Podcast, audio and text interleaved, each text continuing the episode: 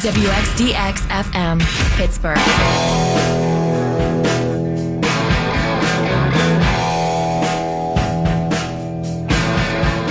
The Pirates won last night at PNC Park, but only 12,000 people showed up. The Pirates are in first place, but only 12,000 people showed up. Oh my God, how can this happen? Why didn't you go? They're in first place. You're not a real Pittsburgher if you don't support this great team. Look, I have never told people to not go to Pirate games. Pointedly the opposite, as a matter of fact. If you want to go, go. It's your money. Different people get invested in different things. As for me, I'm going on the 30th. But the Bucco Stooges out there shouldn't dare lay a guilt trip on Pittsburgh because the Pirates are in first place and attendance still sucks. It's going to take more than a decent 40 games to make people trust ownership and management again. It's not about the team being good for six weeks. It's about waiting for money to once again take precedence over winning games. It's about waiting for having made $86 million over the last two years to not be enough. And for Josh Harrison to get traded so the profit can be a little more. It's about trust. Don't tell people how to spend their money. I don't. Do what you want with yours. I will do what I want with mine. And it doesn't matter what place they're in in the middle of May. That restores my faith in nothing.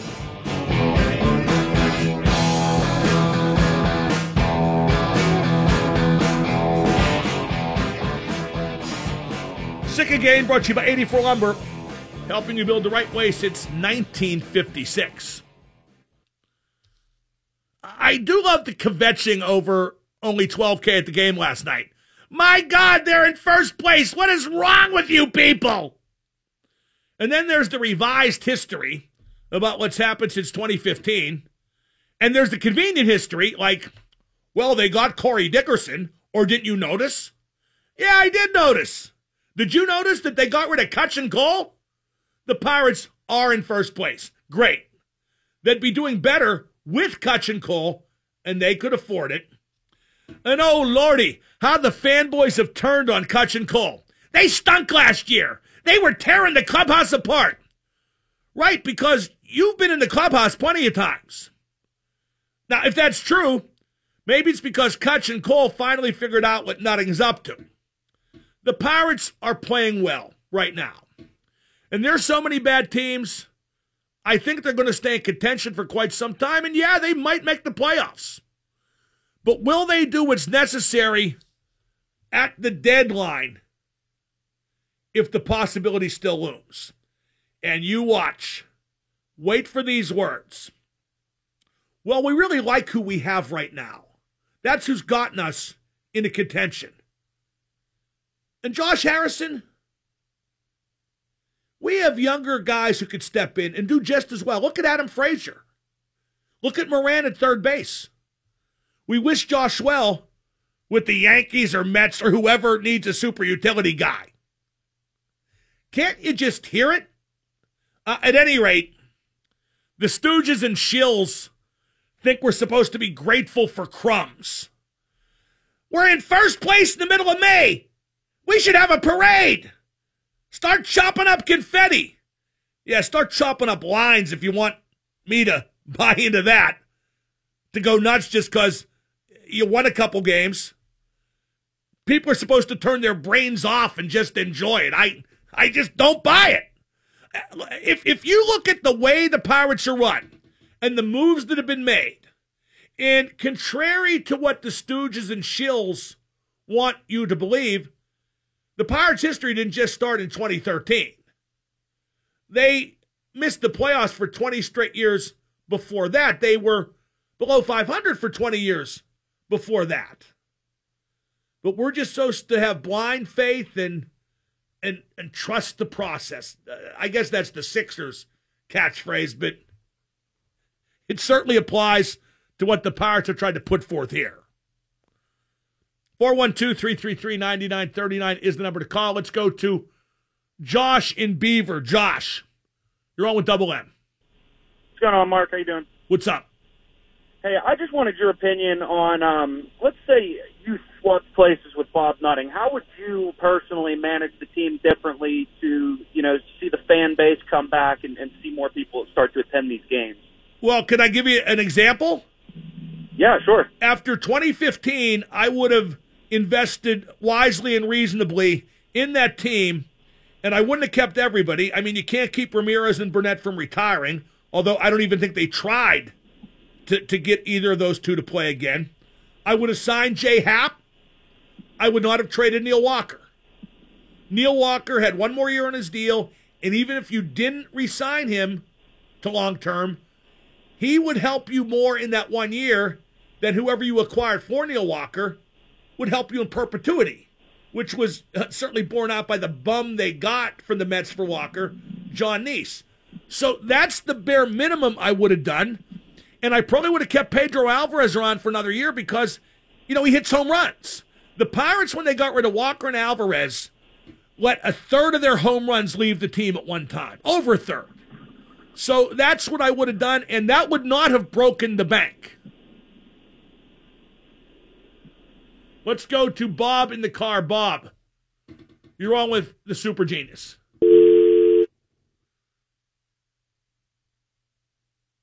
Bobby, you there? Yep. My God, you are there. I heard a dial tone. I, what the hell happened? Okay, Bob, go ahead. So I went last night and I went today. And the big thing that I'm wondering is why are you starting starting Tom Rodriguez? He's awful. I understand he's a great utility player, but why are you starting him? Come on. Because guys are hurt. That, that makes sense, but come on, like you can. No, no, no. Be, because guys are hurt. That's why he started. Anything else? Start Adam Frazier anywhere. He came off the bench today. Okay, you asked me why they started Sean Rodriguez because guys are hurt. Thank you for the call. I mean, when I answer it and it's not opinion, it's either a right or wrong, and you still don't believe it. I know. I know. This is the business I've chosen. Oh, you know what else the Pirates could say when they trade Harrison? We had our best spell of the season when Josh was hurt. That gave other guys an opportunity, and they took advantage of it and we want them to continue taking advantage of it. Has nothing to do with chopping off that $10 million salary, which, by the way, goes up next year and the year after even more. 412 333 9939 is the number to call. How much should I talk about the World Cup? Somebody tweeted Götze, the guy who scored the World Cup winner for Germany. Is that the guy with the bulge? Anybody remember that? After the World Cup, he was on a boat in a Speedo making out with his girlfriend. And, uh, well, the resulting photographs left nothing to the imagination. But now, see, those public displays of affection, they don't like that crap in Germany. Ruthless efficiency. He's cut from the World Cup team. 1059 The X. com. Now the super genius, Mark Madden. How are you doing today, honey? Really good, sweetheart. Borderline violent, very noisy. Absolutely beautiful. The X at 1059. I got a pirate fan on Twitter saying, How about when your penguins almost moved? How about when your penguins went bankrupt? How about when your penguins lost in the second round of Washington? How about when your penguins fixed the draft so they could get Crosby? Dude, you sound like a Flyers fan. And I can't think of any insult worse than that. And if you think the Pirates are even in the same league as the Penguins when it comes to being a sports franchise, wow, that's like comparing horse manure to ice cream. Like comparing warm urine to Dom Perignon. Just an unthinkable comparison. I mean, Mr. Burkle and Mario, compared to the Hillbilly Prince? I believe everything that Ron and Mario say because they've always lived up to their promises. Tell me what promise the Hillbilly Prince has lived up to. Bob Nutting. I'll tell you what he hasn't lived up to, which was made through the drunken mouth of his stooge, the president Coonelly. if we get revenue, the payroll will keep up. Well, they got revenue, and the payroll has not kept up. 412 333 9939, the number to call. Uh, this guy tweets So the last three Stanley Cups are void. I really don't think they're void. I, I still, actually, I hate this story, but I love talking about it. If you're just tuning in, Lucas Glover, the golfer, he missed the cut at the Players' Championship. So his wife called him a loser, said if he didn't start winning, she was going to take the kids and he would never see the kids again. And then she beat him up, and then she beat up his mother. The police came, they cuffed her. She somehow got out of the cuffs and broke a door in a police car and said, quote, this is why cops get shot in the face. We live in a world where you can never hit a woman, and that's a good thing. But boy, there are exceptions to every rule. And would this have been an exception to your rule? I got to tell you, I'm going to be very blunt. If she had hit me and beat the crap out of me, like apparently this woman did to Lucas Glover, Lucas Glover's wife did to him, I would have covered up. When she started hitting my mother, I would have hit her in the back of the head with a hammer and let God sort it out after that. Okay? That makes me a bad person. I'm a bad person. You don't get to hit my mother. Not that I keep a, hand, a hammer handy for just such an occasion. I mean, seriously, how do you guys feel about that? I don't feel like I just said anything bad right now. I would defend my mother before I'd defend myself. And she attacked the mother because the mother stepped in to try to break up the fight where she was beating the crap out of the husband. I mean, if there's ever a time where a woman should get hit, I'm not going to say by who, I'm not going to say by me. It's a shame the mom didn't have more game, a little more, a little more, you know, down and dirtiness to her. Because if mom kicks the crap out of her, that that's pretty cool. 412-333-9939. Let's go to Rob in the car. Rob, you're on with Double M. Hey, Super Genius. Uh, I just wanted to ask you uh, your opinion about the Pirates and their small market um, Wah, small market. Wah, small market. Can't win, small market. Wah. Well, no, I'm saying that uh, the Nutting's get $20 million whether they have a winning season or yeah, not. I know how much money they've made. They've made $86 million over the past two years. Right. So why would you care to spend money to build a team when your money's guaranteed in a small market? Thank you for the call. Because it's the right thing to do. You see, I have a different viewpoint on team ownership and always have. If you listen to this show, You'd know that. I think the town and the fans own the team.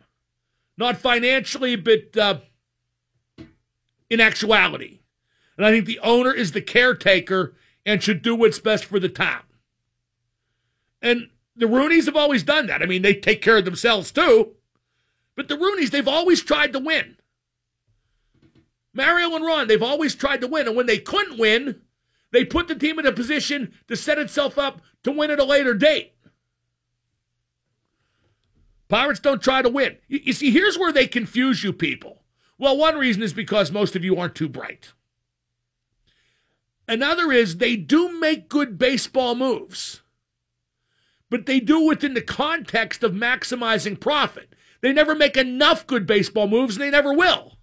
But you pointed at the you point at the drafting and development of certain players, which, by the way, they've kind of gone sour on for the past umpteen years. Is Polanco ever going to be good? Is Polanco ever going to look like he cares? I'd settle for one or the other. And they signed Dickerson. You say that's a great baseball move. But, you know, they signed Dickerson even as they shoved Cole and Cutch out the door. They make good baseball moves, just never enough. And never so many that they compromise the profitability. I mean, what don't you get about that? Because if you don't get that, you just don't want to get that. I back the right horse, I can tell you that. 412 333 9939. Up next, Hockey Talk with Mike Rupp. Rupper just around the corner on 1059.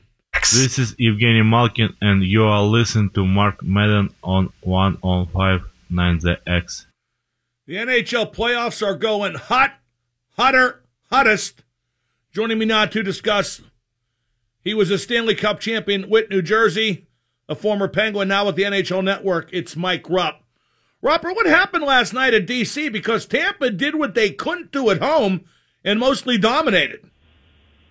Yeah, it was. Uh, I think going into the the game, the only thing that Tampa had going in their favor is their power play through the first two games. They only scored one other goal outside of the power play in the first two games. So, um, you know, that's something from the Tampa standpoint they needed to continue. But from a Washington standpoint, you've got to view that as, hey, if there's any reason to not allow them to get anything going, get any momentum, it's don't give them any power play passes. Don't don't allow them to get on that power play. We can't take penalties, and they took five, and uh, Tampa scored on two. Then they found their five on five game as well. So all of a sudden now, um, you look for through three games, it's been heavy, heavy favor of Washington to the end of the day, they're only up one game right now on the on the Lightning, so it can go either way for this next game in, in Washington. Now Tampa really buckled down defensively last night. What did they do differently last night as opposed to games one and two, Rupper? Because Washington had very few odd man breaks. For that matter, very few truly good chances. Yeah, I, w- I would agree with that. I think a lot of times when you when you're looking at it, I, I think that a team in their situation, as far as Tampa, um, Tampa all year long, you, you're going to get chances to score against them. Um, last night, even even though they played a lot better game than Washington, Washington still had 38 shots on goal. So you're going to get chances against them. I thought they did a good job of limiting what kind of quality chances they are, there are. And, and, and Tampa needs to be patient. In the first two games, Tampa would get impatient with maybe not being able to get a goal past Braden Holtby, and they'd start opening things up. And then they're giving away point blank opportunities. And a lot of the things that Andre Vasilevskiy was seeing the second half of the season you know, you can't let your goalie see on a regular basis. So if this Tampa team is patient, they don't get concerned about the shot clock up there because you're still going to give up a lot of shots. Just don't give up the prime shots, the the quality grade A opportunities. I thought they did a good job of managing that last night. Kucherov only had the one goal in the Boston series and got his first goal of the series last night. And I thought he played brilliantly, Rupper.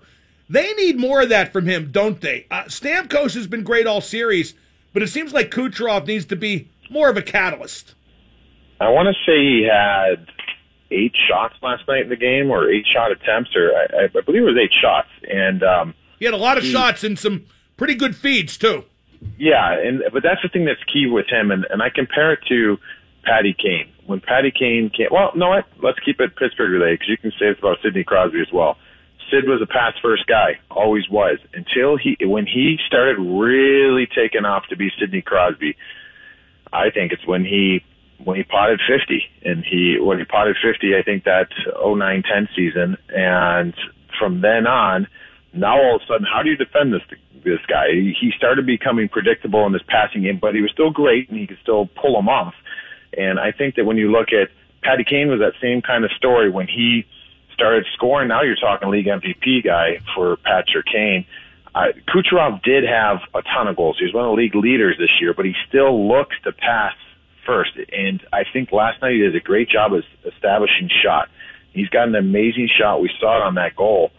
And when you start doing that, then you see the great pass he makes to Hedman gives Hedman an empty net for the other assist. Now you're cooking with gas. This guy looks to be when he establishes shot, all those other things fall into place. Now you're talking about a guy who, um, you know, was up for the MVP talk this year. Tom Wilson took a high hit from Anton Stralman. Stralman will not be disciplined. There's some irony there, Rupper, especially when Wilson complained about it after. I laughed out loud yeah. when I heard that soundbite. Yeah, listen, man, I said this literally uh, in between breaks. Uh, I said this during break, I should say, uh, when when I saw the audio or heard the audio, it's like, Tom, just play. Like I love I love what the guy brings, I really do, and he's been such such a valuable player for this team, and you you can't. You, you you can't say anything right there. You're the wrong guy to say anything about that situation. I like it. If you would have just left it to the fact of, if it's brought up, just say, "Hey, the shoe's on the other foot, and that's me hitting him, I'm pretty sure something's happening about it. Just drop it. But don't keep going and trying to break it down. Just go play the game. I don't think he really was helping himself out in any any aspect that way. Nicklas Backstrom hasn't yet played in this series. Is that starting to catch up a bit with Washington? Um, it's hard to say. I mean, everybody that stepped in has done an amazing job. Can they sustain that and keep it going? I don't know. I mean, the the one thing I think, and just from the being inside that locker room and knowing players are dealing with things, I think going up 2-0. Uh, put it this way: this next game, Game Four, is going to smoke out a lot. Who cares about this? You know, upper body injury, lower body that we always hear in the NHL. If he's going to play in this series, I think it's game four. If we don't see him in game four, we don't see him the rest of the series. And uh, this is you, you, you got to try to find a way if he can go at all, or even give it a try. You try him in this game four. You're up 2-0. It's 2-1 now. This is a huge game for both squads. Um, I, even if you bring him in to a capacity where maybe he's not able to go at the right clip or he's able to um, fully feel good enough to play on the top six – I mean, honestly, throw him on the third, get him some power play minutes. Just see if see how we can do that way. If you can do that, maybe it'll lighten the burden a little bit um, on you know the other the other centermen in, in Kuznetsov and and uh, and Eller, and allow them to keep playing in the roles they're in as well. We're talking to Mike Rupp of the NHL Network. He's brought to you by Auto Palace Porsche. Make every day a Porsche day with the new Macan. Um, we got game three tonight in Vegas in that Western Conference final. And Marc Andre Fleury is killing it, isn't he? He was brilliant in game two, especially early. I thought he won that game as much as anybody on Vegas. Yeah, he was. Uh, he it was a great response for him because we know. And listen, I we all seen it, and uh, we've seen it. I've seen it up close and personal, where you just get a couple bad bounces in the playoffs, and he's been so amazing. I was really curious on how he's going to respond because you know in the in the in the first game you get a couple of those bounces and they're going off you know skates in front of the net. Just things you can't really control.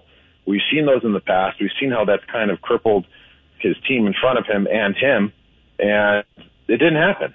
And I love it because this is for Marc Andre Fleury. He's more mature now. All those things are in the past. Um I love the response. The team had a great response uh, it's going to be really interesting. You know, it's kind of funny. I was joking around about it yesterday. My dad's been texting me all these predictions for all this stuff, and he's been right more than I have, so he's been jawing me about it. And uh, he goes, he goes, listen here. He goes, I got biggest win in the cup. I'm like, come on, Dad, you got biggest win in the cup, and he goes, yeah, against Washington. He goes, Washington thinks that they've slayed the Giant and the Penguins, but what they forget about is the giant the whole time has been Marc Andre Fleury, and he's still out there. I was like, oh my gosh, uh, that would come back and haunt this Capitals team, and uh, but it'd be interesting. But Flower looks like they, you know, that team's back on track, and uh, I still think Winnipeg finds a way to win this series. But man, that was a, a big statement game for them in Game Two. Will this ever happen again? Will an expansion team ever again be this good? No, hundred percent no. I was talking to I was talking to an Eastern Conference GM uh, probably about a month ago, and we were talking about potential in Seattle, and I said it's kind of an uphill battle for whoever gets that job there as GM. And he said, "Oh my gosh, uh, it's not a job I think is going to be that position is going to be held very long because the standard has been set now by Vegas, and also the the standard of the rules uh, for the expansion draft have been set already. So now teams have a couple years to make sure their roster is trending in the right direction to anticipate all those things and protect the right guys. And these these great moves, all of their shrewd, awesome negotiating, taking on bad contracts, everything George McPhee did, this next GM is not going to have. So I, I just don't think it's ever going to happen again. It was kind of uh, everybody was learning on the job, and this GM I talked to said the guys learn from their mistakes. They're not going to make them twice. Has Dustin Byfuglien always been this good for Winnipeg, or has he elevated his game in these playoffs? I'll tell you, when he first came in the league, remember he was playing in Chicago as a forward. I was in New Jersey, and you know, just like everybody would probably do with me too. Whenever you're a guy, um, you know, and, and you play a physical role, and you see another big guy on the other team, you, you kind of You size them up in warm-ups, then you want to see what they're made of on face-offs, and you just kind of come in and you get close to one another and you're fighting for position, and you start leaning on each other. And when you lean on a guy and you get a little bit of a, a good pushback, you know he's engaged and he's, you know, it's kind of like the the call of the wild, like the animals fighting over, like what, what are we dealing with here? I remember one of the first times I lined up with him, and he's huge. I leaned on him, and literally he just like it was like a wet noodle. And I'm like, whoa! Like I fell, I like fell down to my one knee, and I got up because there's no resistance. And I'm like, this guy just physically not here. He's like doesn't he doesn't want to engage that way, and that was kind of a knock for him for a number of years. Then all of a sudden, I think he started realizing I can do what I want out here, and no one can say anything about it. And he's come full circle, and he can do anything he wants on the ice. He can skate like the wind. He can. Uh, you, you saw Ryan Reaves run over and try to hammer him in the game, and he just got thrown down like he was nothing. Um, Dustin Byfuglien, for me, outside of Mark Scheifele, Connor Hellebuyck, you can kind of argue. Honestly, he might be their he might be their Conn Smythe right now. I mean, that's how good this guy's playing. Well, let's stay with Scheifele for a second.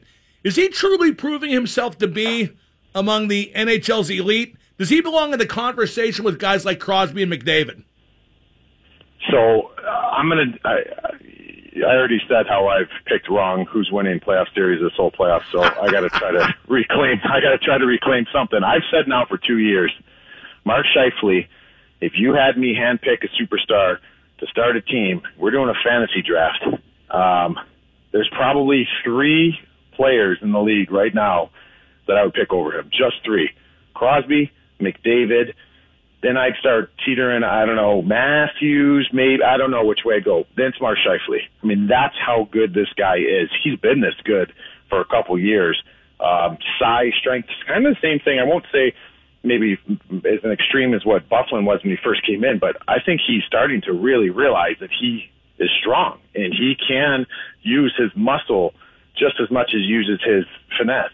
And he's starting to do it. He is the real deal. Um, man, it's uh, yeah, he he can he can do. He's an absolute superstar. He's definitely not McDavid, Crosby level, but who is? But if you're talking the next tier, he's the first one on it. Where do each of these series go from here, uh, Rupper? The conference finals.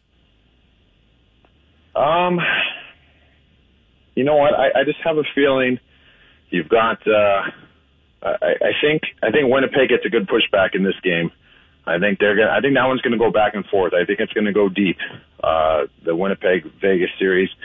I think as long as Winnipeg doesn't shoot themselves in the foot, they should win that series. Uh, the the Caps Lightning. I, I just thought too highly of this Lightning team going into last night's game. Thought that they would win last night's game, but where it goes from here, I don't know because the Caps still had 40 shots on goal. They didn't get blown out in the game. They was they were still in the game. So is that the best Tampa? If that's the best Tampa's got in the series, Washington's going to win.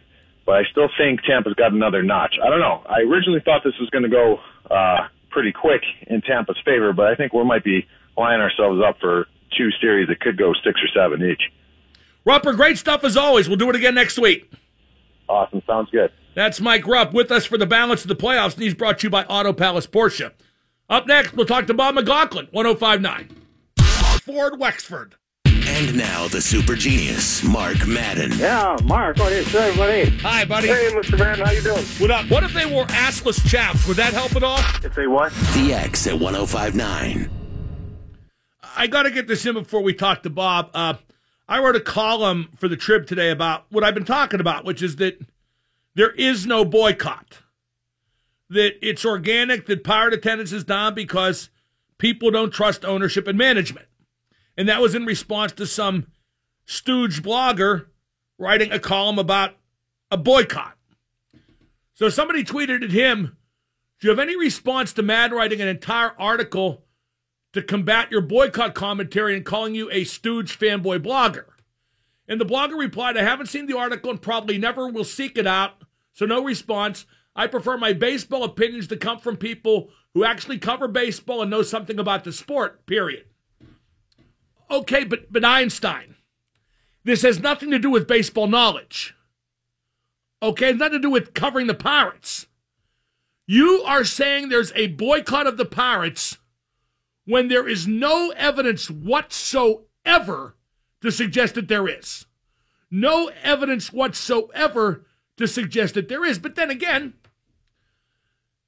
just as you say you can't take me seriously because I don't cover baseball, I can't take you seriously because, as you proved with this quote unquote reporting, you're an amateur with no experience in the actual media and no journalism degree. So ain't we both content? We welcome now to the program Bob McLaughlin. Bob, oh, and somebody responded Madden literally has zero idea how baseball works. You hit the ball, you catch the ball, you throw the ball. What more do I need to know? Bob McLaughlin joining me, brought to you by 84 Lumber. Uh, Bob, uh, speaking of the Pirates, what's your take on the story about this farmhand in the Bucco system, right handed pitcher Gage Hinsz, who needed open heart surgery to repair a valve? But he will be able to resume his career, and he got to pay for himself. He started a GoFundMe to facilitate such.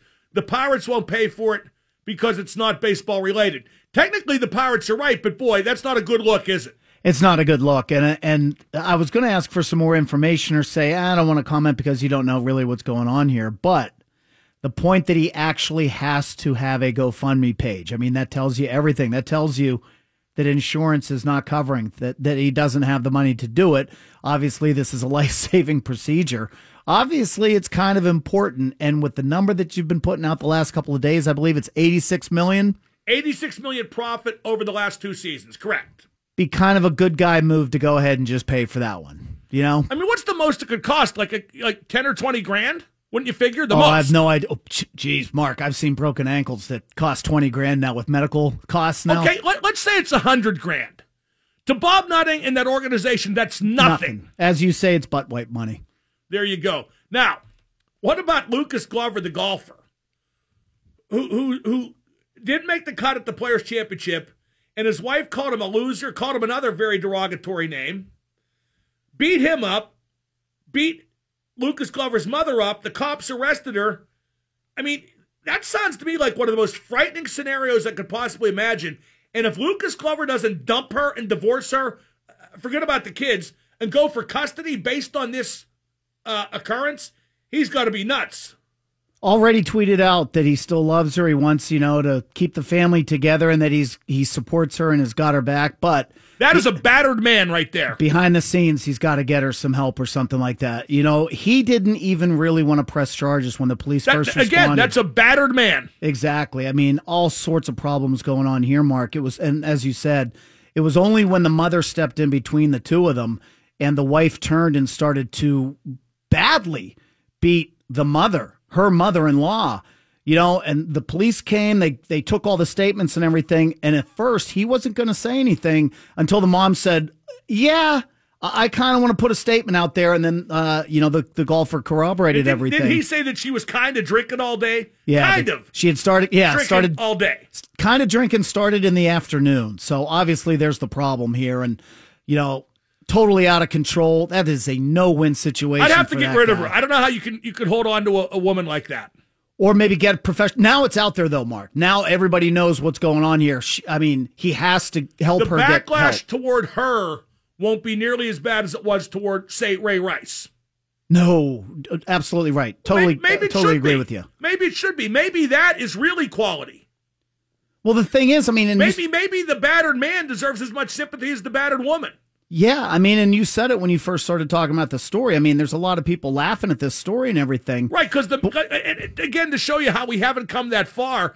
Because while we want to protect the woman from being battered, and we should, when the man gets battered, to most people it's a joke because the man got battered. Right, and this is the time it made the news. Right, he's he, you know, look, he said even in the past this has happened when I have a bad round. I mean, that's imagine you're having a bad day at work and you come home and you're thinking, oh God, at least I'm not at work anymore. But the worst part of your day is when you get home from work. Uh, Bob, the Pirates won today. They won last night. They're never going to lose again. First place, baby. Uh, how seriously do you take them? Because they played about two thirds of their games against pretty bad teams, and now there's a real litmus test coming up. A series at home at the end of the month against St. Louis and Chicago. In fact, there's an 18 game stretch where they play exclusively the Cubs, St. Louis, Arizona, and LA. Yeah, I Although mean, LA's really struggling. Yeah, well, first place says you got to take them seriously at this point right now, and you're right. the The schedule has really helped them out, and so has some of the play. You know, but they are a story right now. They are a first place story. Um, they've got those Well, games. there's there's a story here.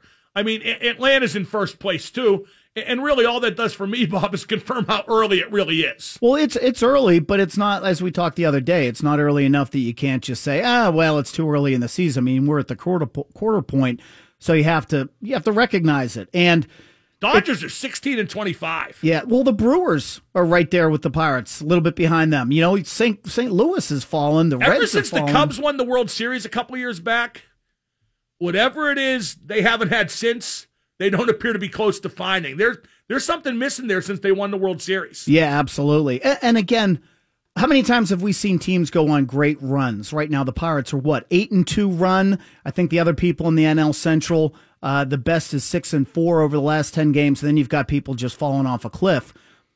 That eight and two isn't going to last. It's not going to be the next quarter of the season or the rest of the season. You know, and I think everybody understands that.